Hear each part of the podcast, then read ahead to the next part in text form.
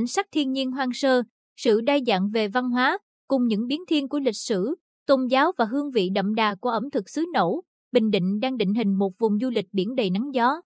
Cùng hệ thống phong phú các đảo đá như những viên minh châu mà đất trời đã ban tặng cho con người, nơi này đã trở thành niềm yêu nỗi nhớ, thôi thúc bước chân du khách gần xa.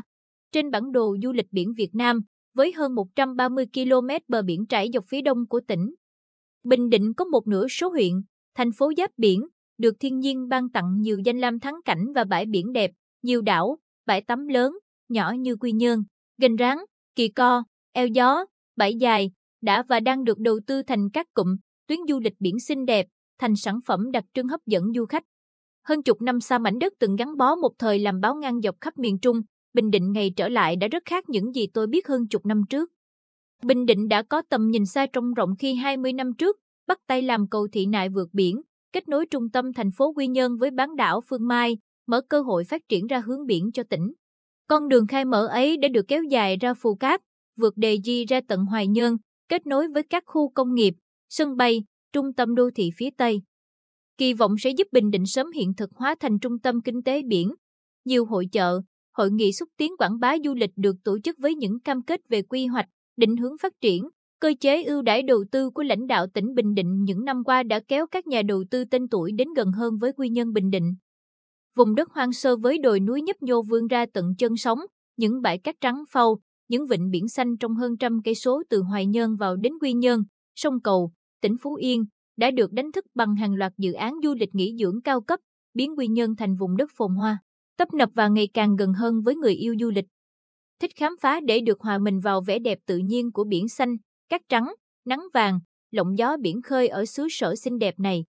Từ trung tâm thành phố Quy Nhơn, chưa đầy 30 phút ô tô, chúng tôi đã chậm đến Kỳ Co, eo gió, để rồi choáng ngợp bởi vẻ đẹp hoang sơ kỳ vĩ của thiên nhiên. Với không khí thoáng đẳng, gió biển mát rượi, được thỏa thuê nô đùa trong làn nước trong xanh, dạo bộ bên những rặng dừa.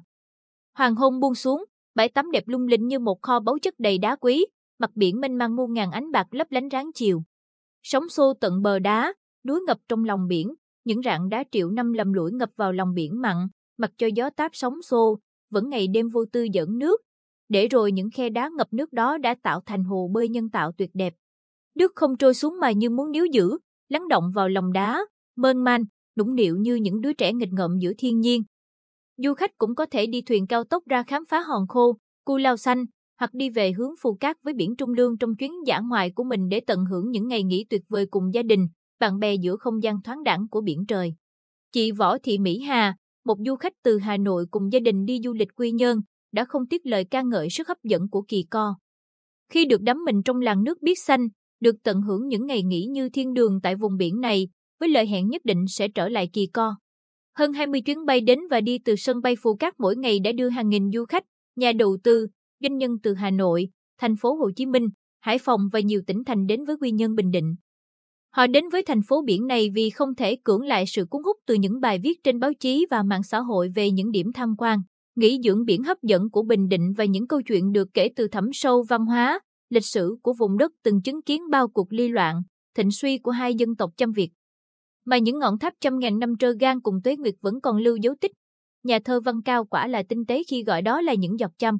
Những tác phẩm kiến trúc độc đáo luôn mang trong mình những điều bí ẩn, bình dị nhưng là hồn cốt của một nền văn hóa rực rỡ và suy tàn với bao huyền tích. Hướng đến sự riêng biệt, Bình Định phát triển du lịch lịch sử văn hóa tâm linh bằng giá trị vốn có của văn hóa chăm, của những di tích về triều đại Tây Sơn oai hùng, các loại hình nghệ thuật nổi tiếng như bài tròi, tuồng, võ Bình Định, các lễ hội cầu ngư, làng nghề truyền thống, linh phong thiền tự, chùa ông núi. Thiên viện Thiên Hưng với tượng Phật ngồi lớn nhất Đông Nam Á, đồng thời đẩy mạnh loại hình du lịch kết hợp hội nghị, hội thảo khoa học, ẩm thực cũng là một nét hấp dẫn rất riêng của du lịch Bình Định, khi nhiều món ăn bình dị đã được người dân xứ Nẫu nâng lên thành nghệ thuật. Từ bánh ít lá gai, gà chỉ, bánh hỏi cháo lòng, bánh xèo tôm nhảy đến những món ăn từ hải sản tươi ngon như bào ngư, mực ống, cá mú, cá sơn, cá bớp, ốc, tôm hùm, nhum sọ đều đã trở thành ấn tượng khó quên cho du khách sau mỗi chuyến đi. Biển xanh, cát trắng, nắng vàng, Quanh năm khí hậu ấm áp là thế mạnh để Bình Định kỳ vọng trở thành thủ phủ du lịch mới của Việt Nam. Bình Định đã đầu tư nguồn lực đáng kể xây dựng, nâng cấp hạ tầng giao thông huyết mạch kết nối sân bay, nhà ga đến các danh thắng, các điểm du lịch, rút ngắn khoảng cách di chuyển và góp phần thu hút các nhà đầu tư hàng đầu đến với vùng đất giàu tiềm năng này. Giờ thì Bình Định đã thực hiện được điều kỳ vọng ấy rồi, khi trở thành một cực phát triển mới của du lịch miền Trung, là điểm đến trong mơ của nhiều du khách, nhất là du khách đến từ xứ lạnh muốn được trải nghiệm không gian nghỉ dưỡng ấm áp, yên bình. Sự phục hồi nhanh chóng của du lịch sau 2 năm đại dịch với hơn 100 triệu lượt khách nội địa, vượt qua mọi dự báo, gấp rưỡi kế hoạch 60 triệu đề ra cho năm 2022, vượt xa con số 85 triệu lượt khách của năm 2019 là một sự trỗi dậy vô cùng ấn tượng của du lịch Việt Nam. Trong đó có 4,2 triệu lượt khách của Bình Định, mà phần lớn là khách du lịch nghỉ dưỡng biển. Điều đó càng cho thấy Bình Định đang thực sự trở thành một chấm son, một nét vẽ mới trên bản đồ du lịch biển Việt Nam.